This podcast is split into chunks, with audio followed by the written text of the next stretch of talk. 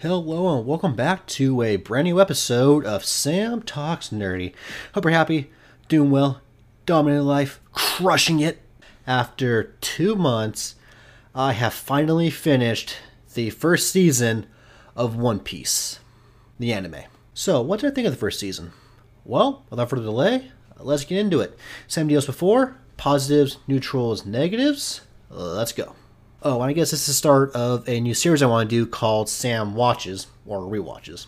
And let me just say, I get it now. Oh my god. I get it. I get why One Piece is so beloved. Or beloved. Is it my favorite anime? We'll see. Cowboy Bebop still holds my my number one spot. But One Piece is definitely close behind. Positives.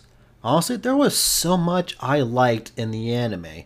As I mentioned in my Netflix review, I love the world of One Piece. My brother actually watched the Netflix adaptation, and he did mention that that the live action kind of gives you a taste of the world of One Piece, which I do agree, but the anime gives us a full smorgasbord of this world. There's just a blend of different stuff in the anime pirate stuff, western stuff, 1960s British fashion, I guess, with that uh, one Baroque Works member, Fl- flintlock pistols that don't require reloading, a bunch of modern stuff. Just, I love this world. It's so whimsical and I love it.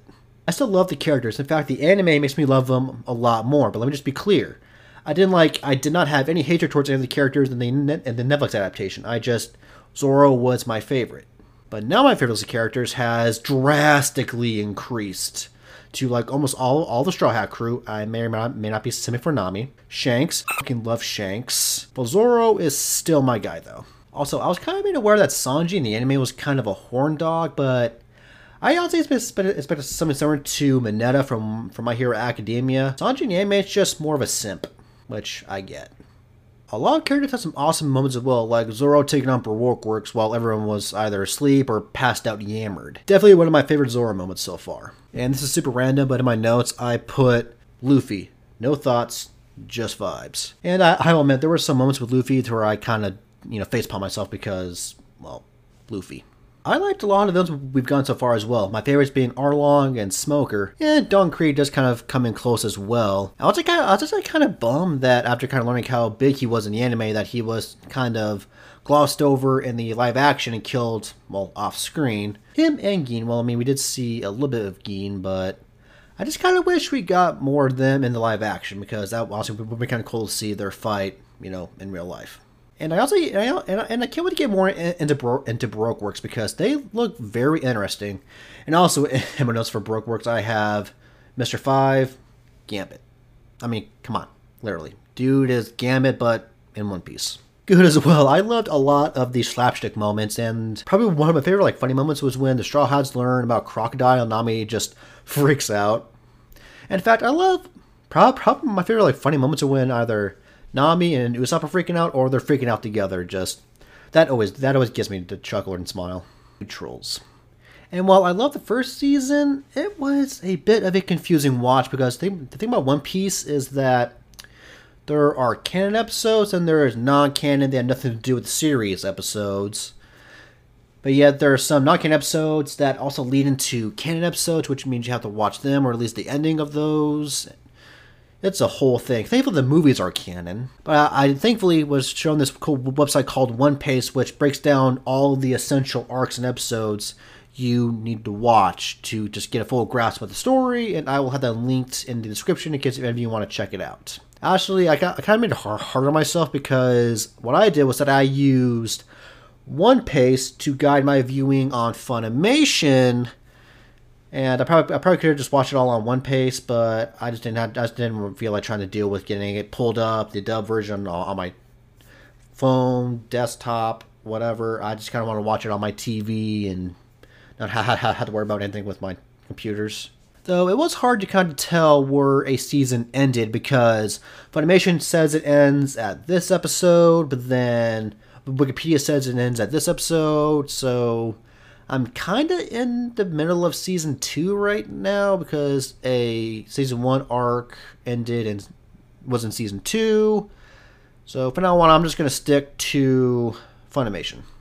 The animation did take some getting used to because I'm just not used to all of the very expressive animations and the shark teeth. But I, but I mean, I got over it pretty quickly, and I also kind of dig it.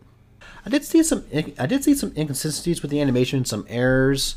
A big one is Nami's character model. I feel like it changed between Baratie and Arlong Park. Am I crazy? Comment below.